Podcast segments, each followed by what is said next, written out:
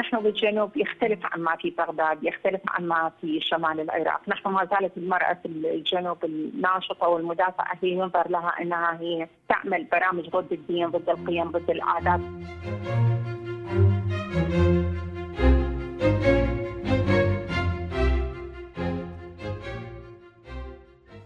عدد كبير منهم متزوجات لكن غير مدونات بالأحوال المدنية، لما؟ لأنهم متزوجات عند عقد السيد أو الشيخ الذي وقع على العقد لكن لم يكن عقد قانوني مدني.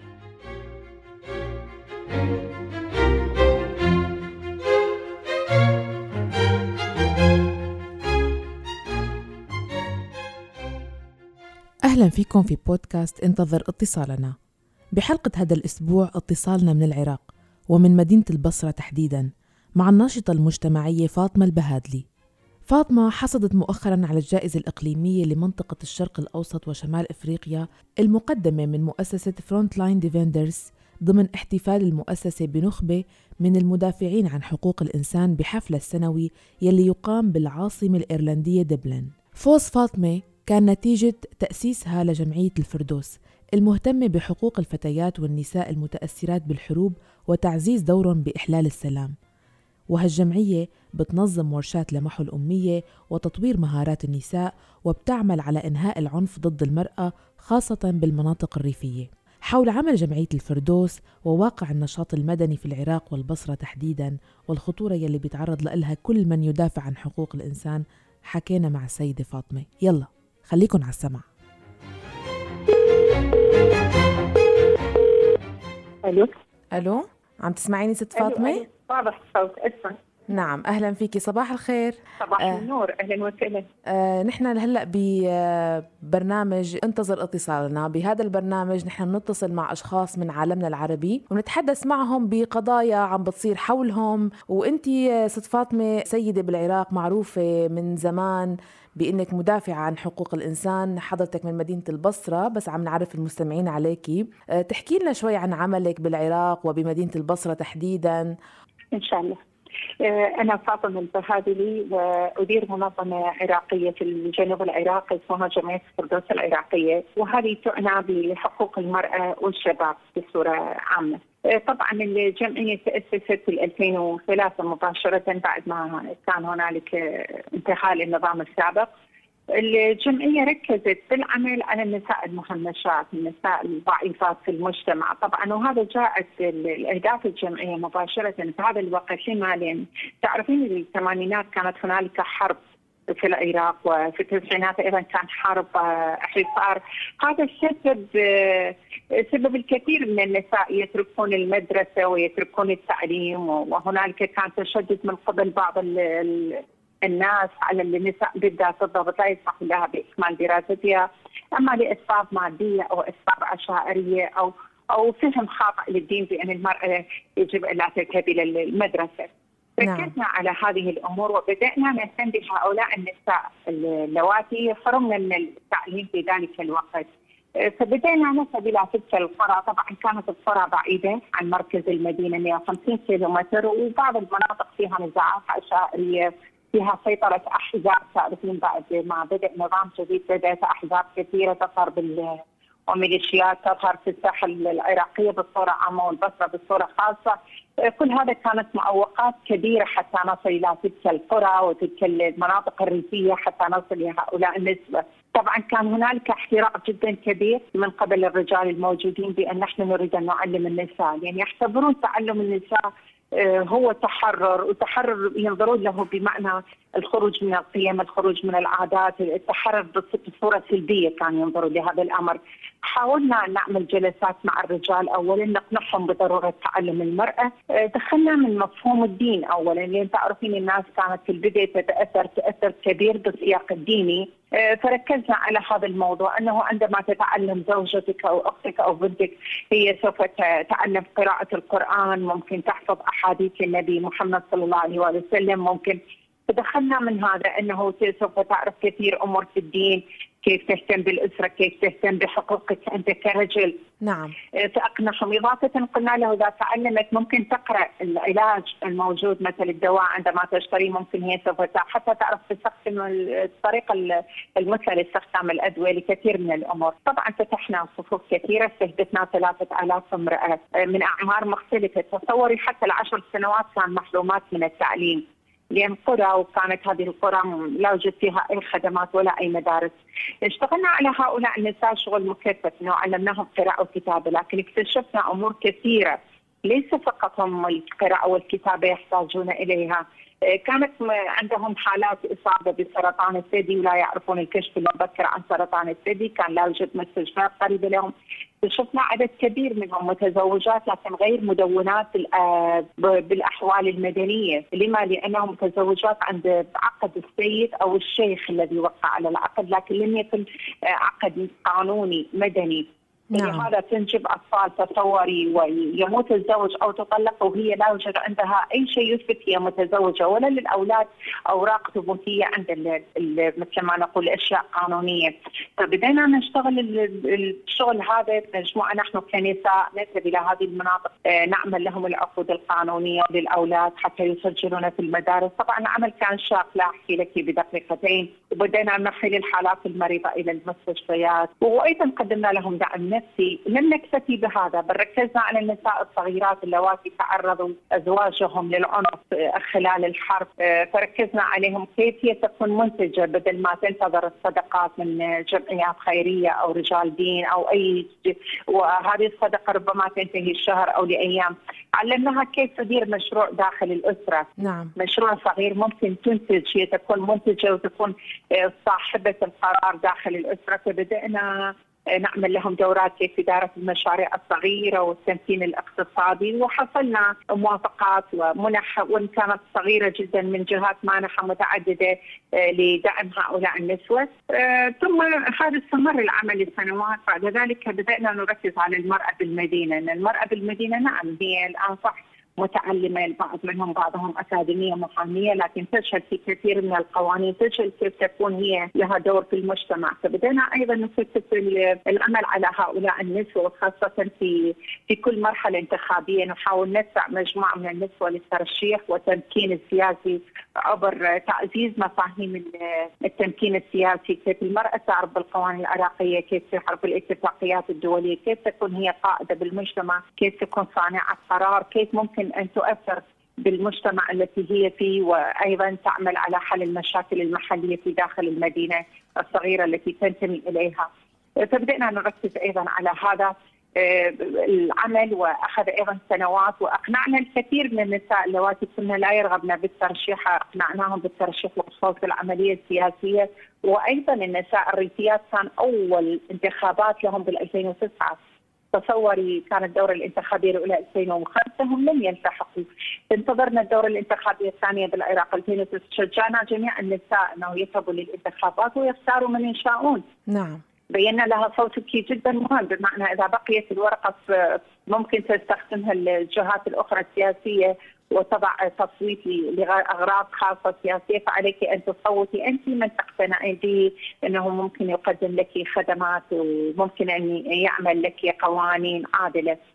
نعم. آه ثم بدأت حرب مع داعش وتعرفين إنه في المناطق الجنوبية كان كثير من الشباب يلتحقون ضمن صفوف المقاتلين للحرب ضد داعش. وهذا عمل لنا أثرت مجتمع جدا كبيرة بالجنوب. بدأت كل العوائل تحمل السلاح. بدأ الأولاد يتركون المدارس. بدأ الكل إنه فهم فهم الجهاد بأنه الكل يلتحق بالمعركة، لكن نسيوا أن الدور الأكبر للجهاد عندما يكون بالمدينة التي يعيش فيها يقدم يقدم مساعدة، يقدم العمل عمل معين ممكن أن يبقى هو. هذا مثلا ممكن له تقدم له فيه كيف هو يفكر بالجهاد والدخول إلى الجنة، بدينا نستهدف المدارس ونخبرهم من الجهاد عندما أنت تحسن البيئة التي تعيش فيها كزراعة أو رفع عصا النفايات أو ممكن التبرع بالدم للأمراض الأشخاص الذين يحتاجون الدم في المستشفيات وهذا أيضا جهاد، بدينا نركز هذا العمل داخل المدارس عبر نشاطات فنية ونشاطات رياضية وعن طريق معارض رسم.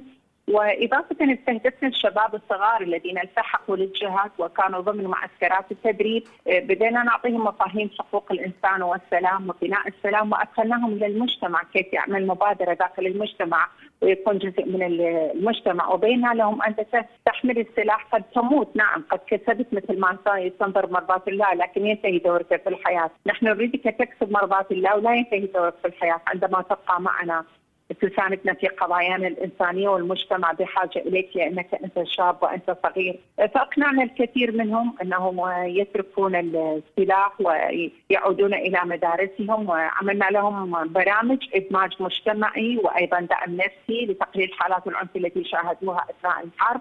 وبدأنا نشتغل أيضا على نساء المقاتلين اللواتي تعرضن للعنف بعد عودة المقاتلين فاشتغلنا على كل الأطراف. نعم. القضية والجائزة لا تكمل في برامج كثيرة عملناها وإنما هي الجائزة كانت لأن نحن آه، اشتغلنا أكثر البرامج بدون تمويل استهدفنا ناس مضاعف ضعفاء ناس مهمشين ناس لم تصل لهم. حتى أنه تصور المناطق التي يستهدف نفسها لا يوجد فيها مدارس للفتيات وإلا ممكن يبقى الوضع كما إلى 2020 نحن لا يوجد مدارس للفتيات في القرى والأرياف. بل شكلنا حملات ضغط من رجال الدين شيوخ العشائر في تلك المناطق من الشباب من النساء. إنه بدأنا نحضر الحكومة لهذه المناطق ونقول لهم يجب أن تبنى مدارس. لأن يعني النساء جزء من المجتمع وهم الأكثر نسبة في المجتمع ليس النصف. بل هي كل كل المجتمع المرأة وعلينا أن نهتم بتعليمها فحققنا بصراحة آه، نجاح في هذا الموضوع عندما بدأنا بدأت الحكومة نقول وإن كان الشيء ليس مقارب 1% لكن تم بناء أكثر من مدرسة في القرى والأرياف حتى يلتحقون الفتيات في المدارس ويحصلون على التعليم. وكان هذا نعتبره فوز وانتصار لنا أن الفتيات في القرى بدأوا يتعلمون يحصلون على مستوى من التعليم ممكن تكمل دراسة تكمل كلية. هذا نعتبره كان فوز لنا جميعا في الوقت الذي كانت فيه المرأة مهمشه لا تعرف حتى أن تكتب الاسم أو اسم الطفل أو حتى الأطفال كانوا يعانون آه، عدم التعليم. نعم. في محافظات الوسطى أتوا بأثر احتلال داعش. كان هنالك أكثر الجنوب أنا أحتذر عن التسمية لكن تعرفين أن بالجنوب هو الأغلبية هم من المذهب الشيعي لكن حتى تكون الصورة لديك واضحة. نعم. محافظات الوسطى التي أتت أثر احتلال داعش لهم وهي من المذهب السني. تصوري عندما ينتقلون للجنوب تعرفين يكون نفور نوعا ما يكون عدم تقبل. فنحن بدأ كان دورنا هنا. نعم لابد أن يبرز الدور هنا. هؤلاء هم من الوطن هؤلاء هم أهلنا سواء كانوا في الانبار أو الموصل. بدينا نعمل على برامج تماسك مجتمعي نجمع العوائل المضيفة التي هي من البصره بالأساس نجمعهم مع العوائل النازحه ونقدم لهم الدعم لكل العائلتين في سبيل يكون بينهم تماسك بدأنا نفتح مشاريع صغيرة جدا لا يتجاوز المشروع الألف دولار. آه، أيضا نفتحه بين شريكين العوائل المضيفة والعوائل النازحة حتى يكون تماسك مجتمعي والشباب من كل العوائل النازحة والمضيفة آه، أيضا في برامج رياضية مثل مباريات كرة قدم معارض رسم مثلا الذي يفوز كنا نعطيه مثلا مشروع صغير وكانت فعاليات استمرت لثلاث سنوات أكثر مما تتصورين حتى النساء الذين فقدوا أزواجهم بالحرب أيضا هناك عملنا لهم مشاريع وأخذنا المنتجات المنتجات التي انتجوها مثلا من مواد غذائية أو أشياء حياكة أو فرق يدوية. آه، أنتجناها وعرضناها في الأسواق في المتنزهات التي يرتادها الناس آه، في سبيل أن يشتروا هذه الأشياء وتكون دعم لهم، طبعا هذه كثير من البرامج التي عملناها لكن باختصار أنا حكيت لك على أهم الأشياء التي عملناها نعم. خلال آه ست فاطمة طيب آه، سؤال أنت قلتي إنه كنتوا تواجهوا صعوبة بإقناع الرجال يلي هن أولياء أمور السيدات أو الفتيات يلي كنتوا مثلا عم تحاولوا تعلموهم أو توعوهم. آه، هل كنتوا تواجهوا مشكلة بإقناع المرأة نفسها؟ نعم نعم إقناع المرأة لأن كانوا يتصورون إن الخروج من البيت هو عيب، يعتبرون المرأة تخرج من البيت وتحمل حقيبة وفيها كتب عيب هذا الشيء. نعم. آه لكن نحن أقنعناها اليوم أنت تحتاجين التعليم داخل الأسرة جميل وأنت تشاهدين مثل برامج في التلفاز وفيها الشريط الأخباري وأنت تقرين ماذا يدور حول هذا البلد، لما تقرين أنت لا تعرفين أشياء كثيرة، علمناها أنه أنت عندما تتعلمين القراءه والكتابه تهتمين بتربية الأطفال ممكن تقرأين منشورات تقرأين أشياء تعلمتي حتى بالاهتمام بصحة الطفل. أو كيف أنت تكوني منتجة داخل الأسرة؟ وممكن تعرفين الحقوق التي ممكن أن تحصلين عليها سواء كانت في في الفقه الديني أو كانت بالقانون. ولا نعم كان تقبل النساء هم صراحة كان التحدي الأكبر هو الرجال إنهم يخافون من أزواجهم. لكن عندما الرجال وافقوا المفاجأة الكبرى كانت لنا جميعا انه رجال العشيرة أو رجل يسموه شيخ العشيرة. يعني اذا تزورين جنوب العراق في البصرة أو شمال نعم. البصرة بالضبط. تجدين هنالك كل عشيرة مثل عشيره مثلا نقول سين. كل المدينة التي يعيشون فيها هم ينتمون لهذه العشيرة. ولهذا أقنعنا كل شيخ أنهم أنت كم زميل تكون عشيرتك كلها متعلمة من كلا الجنسين مثلا من البنين والبنات. نعم. فوافقوا شيوخ العشائر. هناك هم يفتحون بيوتهم لأن تعرفين بيوتهم تكون من قصب في بداية السقوط آه، قصب وبيوت من الطين. بيوتهم يطلق عليها ديوان الشيخ فيكون كبير جدا مثلا هذا الديوان. فكنا نحول ديوان الشيخ إلى آه، إلى صفوف دراسية. حتى النساء يتعلمون. طبعا بالوقت الذي يكون فيه للنساء ثلاثة أيام الخميس والجمعة والسبت بقية الأيام يدخل الرجال وكنا نختار الأوقات التي تلائمهم مثلا كثير منهم يلائمهم ما بعد الظهر يتعلمون مثل وليس في الصباح. نعم. فكنا حتى نختار الجدول التي يلائم الفئات المستهدفة. وكانت هنالك موافقة البعض فرحنا إنهم حصلوا على تعليم ابتدائي نساء كبيرات. وهذا جعلهم يحصلون على مهنة معينة في المستشفيات أو مثلا تكون عاملة خدمة في المدارس لأن أصبح لديها تحصيل دراسي وان كان مستوى ابتدائي. لكن هذا كان باعتبار نحن شجعناها أن تكون هي قادرة على أن تعمل والحمد لله. أه ست فاطمة بجمعية الفردوس آه، بمؤسسة جمعية الفردوس تحكي لي شوي آه، عن الفئات اللي معك يعني السيدات الناشطات معك بهالجمعية أو مين أنتم بالجمعية؟ هل فقط سيدات أو في رجال؟ آه، كيف بيتطوعوا معكم؟ نحن الجمعية في البدء كانت من 2000 تقريبا بال 2003 إلى 2005 كانت فقط سيدات. إنه السيدات من مختلف الديانات آه، اخترنا بالديانه المندائية عندنا والديانه المسيحية موجودة إضافة حتى بين الشيعي والسني، أنا لا أفرق. واسميناها الفردوسيه، نحن نؤمن إن الفردوسية الجنه، الجنه لا ليس مخصصة لفئة محددة أو ناس محددين وإنما هي يدخلها كل إنسان يعمل صالحا، هكذا كان آه، هذه نظرتنا إلى أنه الجنه يدخلها كل إنسان يعمل صالحا. ليس بغض النظر عن الدين بغض النظر عن المثل إنما الاعمال الصالحه هي تدخل الإنسان للجنة. فاخترنا حتى تسميه الفردوسيه الجنة التي تحملنا جميعا وتضمنا جميعا. نعم. آه، كان طبعا الفتيات شجعنا على العمل وإنجاح العمل يعني كانت لم تكن لفئة محددة وإنما قلت لك الديانات والتنوع بالمنظمة هو الذي جعل الكل يثق بالمنظمة ويأتي إلى هذه الجمعيه. فكان عدد المتطوعين جدا كبير فمثل كثير من المهرجانات كنا نحتاج أعداد بالمئات تصوري مجرد عبر اتصال هاتفي. الكل يحضر باي مكان نحن نريد حملات كثيرة مثل توعية المجتمع في كثير من الأمور. تجدين العدد أعداد المتطوعين تجاوزت المئات. الجمعية كانت في البدء كنساء لكن الآن نحن نؤمن بالشراكة. ونؤمن إنه المراه لا يمكن أن تعمل بدون أن يكون شراكة مع الرجل وكذلك الرجل لا يمكن أن يأخذ دوره في الحياة دون أن تكون شراكة مع النساء. فلهذا العدد الآن كهيئة إدارية لدينا كرئيس وإدارة هم خمسة ثلاث نساء واثنين رجال. وبالنسبة إلى الهيئة التنفيذية الذين هم كموظفين داخل المنظمة ثمانية من الذكور وثمانية من الإناث، طبعا ومن مختلف قلت لك الديانات والمذاهب وهذا يجعل الجمعيه مستمره في عملها رغم التحديات، كل هذا العمل لا يخلو من التحديات لأن نحن بالجنوب يختلف عن ما في بغداد، يختلف عن ما في شمال العراق، نحن ما زالت المرأة في الجنوب الناشطة والمدافعة هي ينظر لها إنها هي تعمل برامج ضد الدين، ضد القيم، ضد العادات، ما زال يفهم على أنه ما زال الكثير من الناس يفهمون حقوق الإنسان هو التحرر تحرر عن العادات والقيم والأخلاق وعن الدين.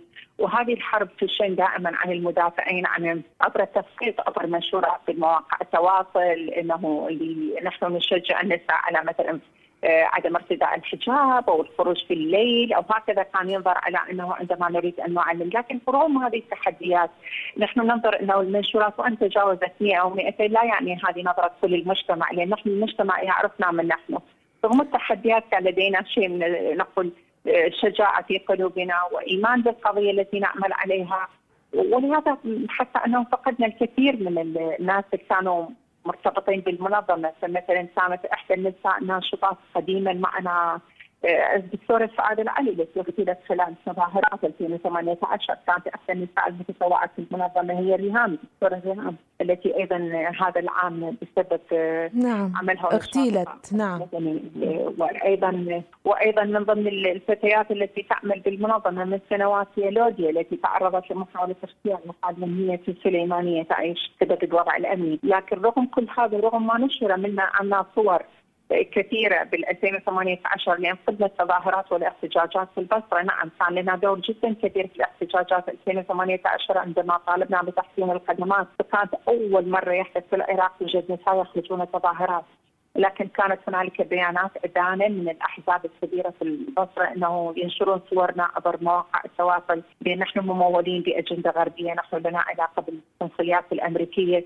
وهذا ممكن فقط فقط المجتمع. نحن نعمل للمدعومين من أمريكا لكن نحن استمرينا في عملنا. نعم لن يهزنا هذا التهديد والخوف لأن نحن نؤمن بأن ما نعمله هو لخير الإنسان. فلاننا نعمل لخير الإنسان لخير الناس والمجتمع لابد أن يكون فيه تضحيات لابد أن يكون هذا العمل فيه تهديدات فيه مخاوف.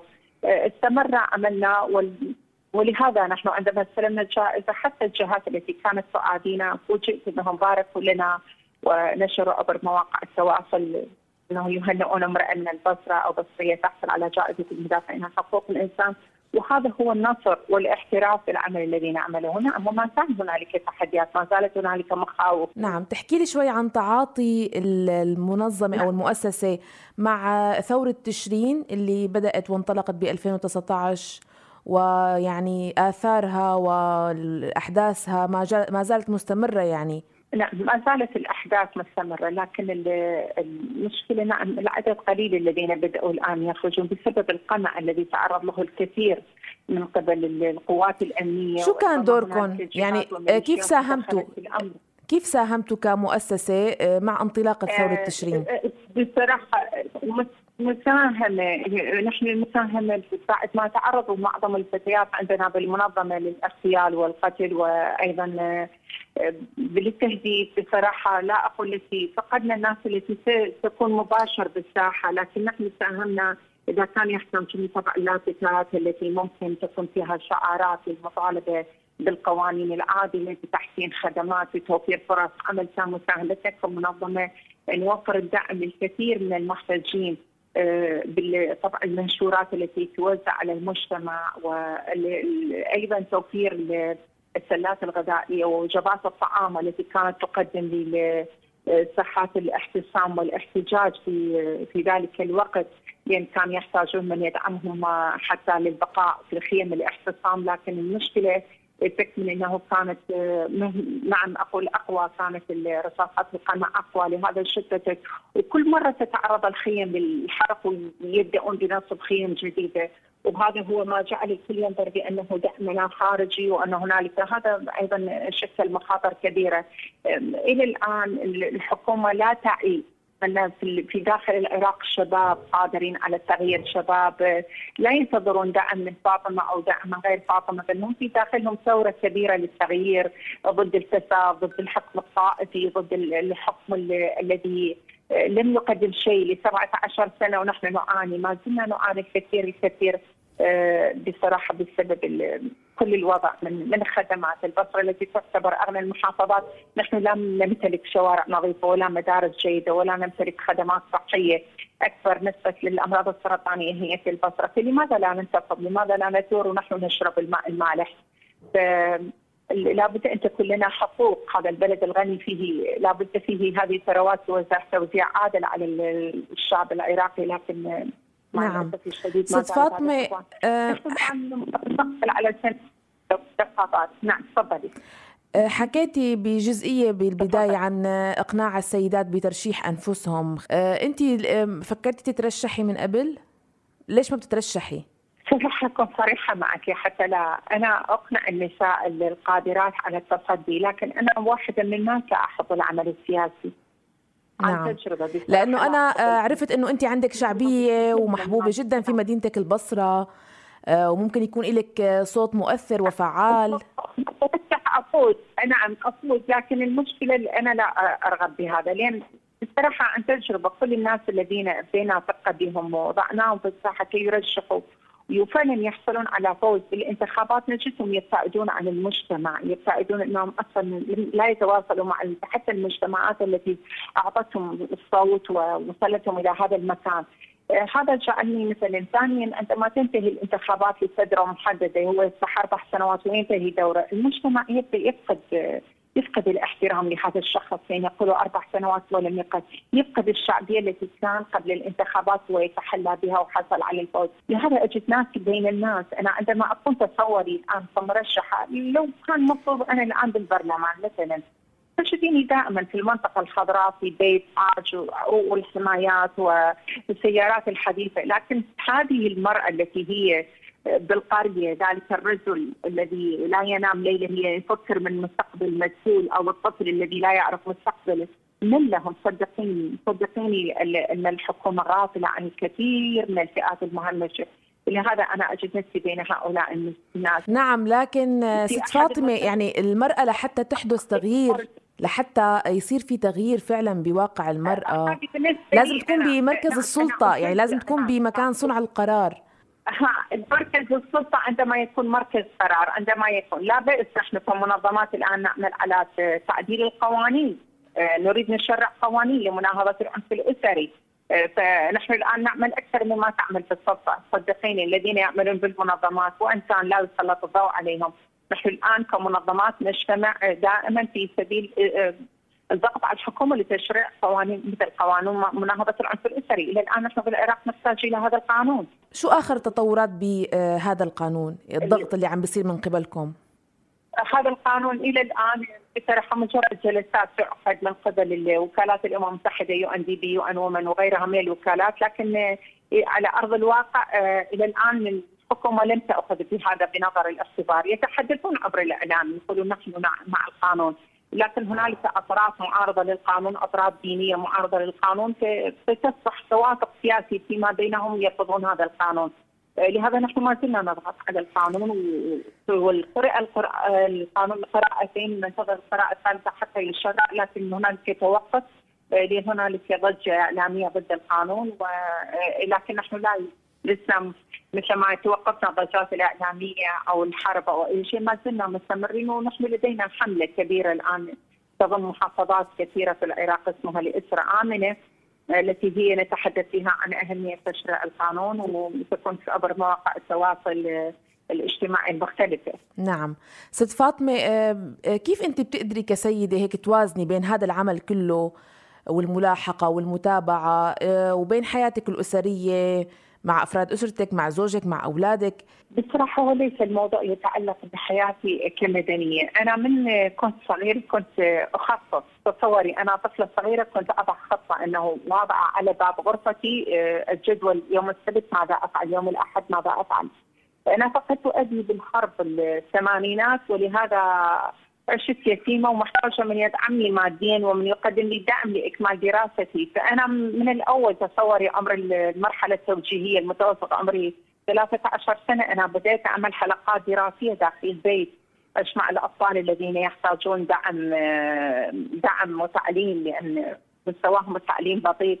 فكنت أدرس هؤلاء مقابل مبالغ جدا جدا زهيده لأن كانوا ينتمون لعوائل فقيرة، المهم أنا فزت حاجتي. توفير الكتب، توفير القرطاسيه، توفير المستلزمات الدراسية.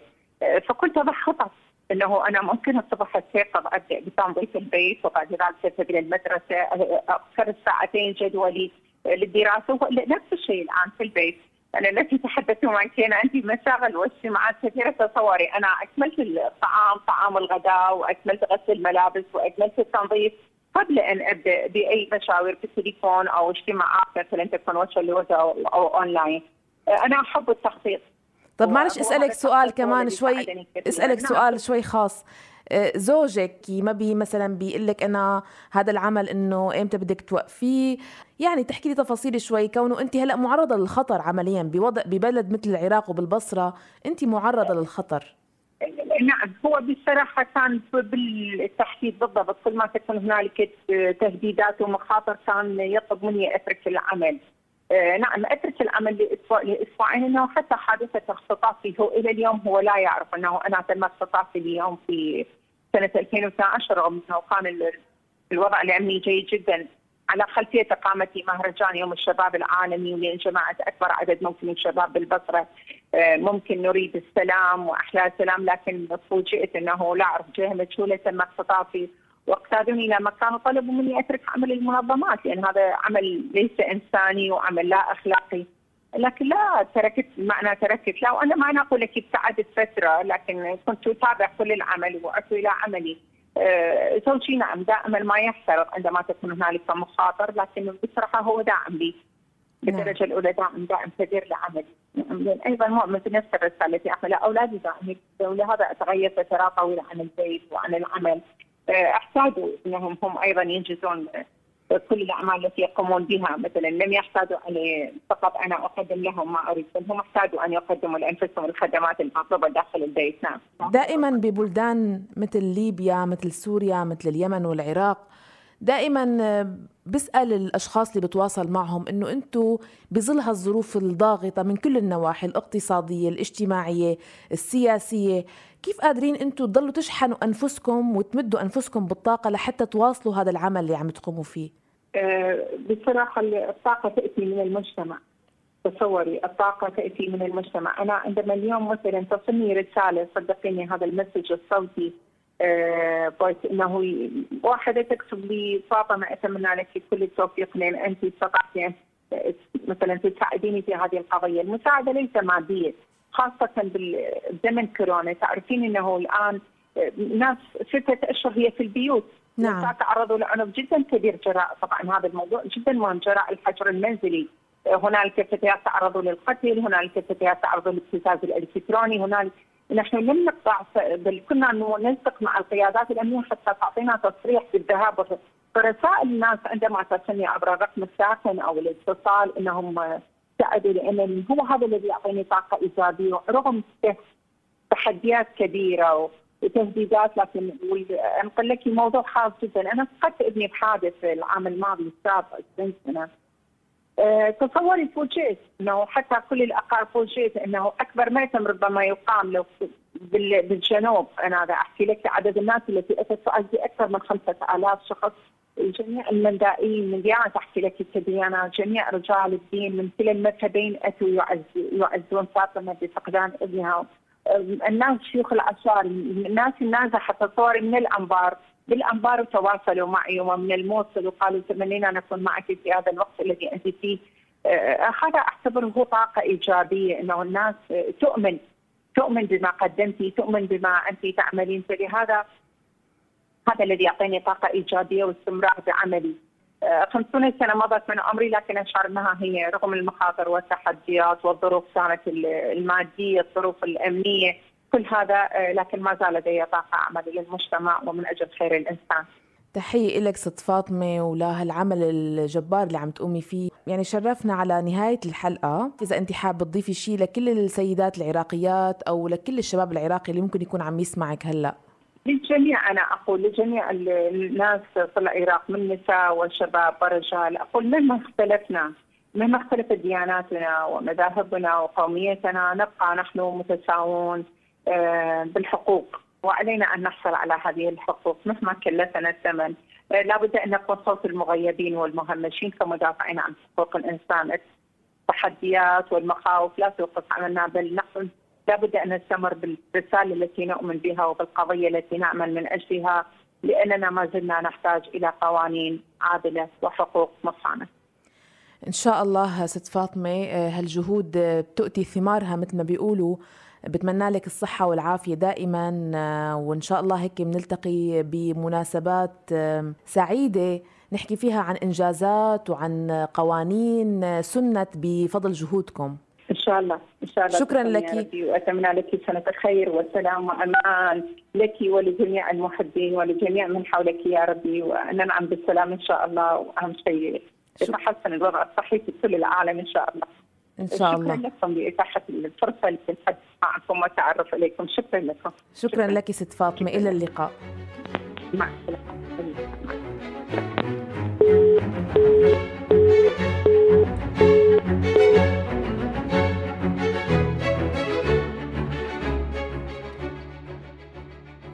انتو كمان. إذا كنتم مستمعين لراديو الآن من خلال الترددات بسوريا، ليبيا، العراق واليمن أو من خلال موقعنا الآن دوت أف أم ومتابعين لمنصاتنا في مواقع التواصل الاجتماعي وتطبيق البودكاست فيكم تكونوا معنا بالحلقات القادمة من بودكاست انتظر اتصالنا. راسلونا عبر الواتساب 00 971 568 531 592 وانتظروا اتصالنا.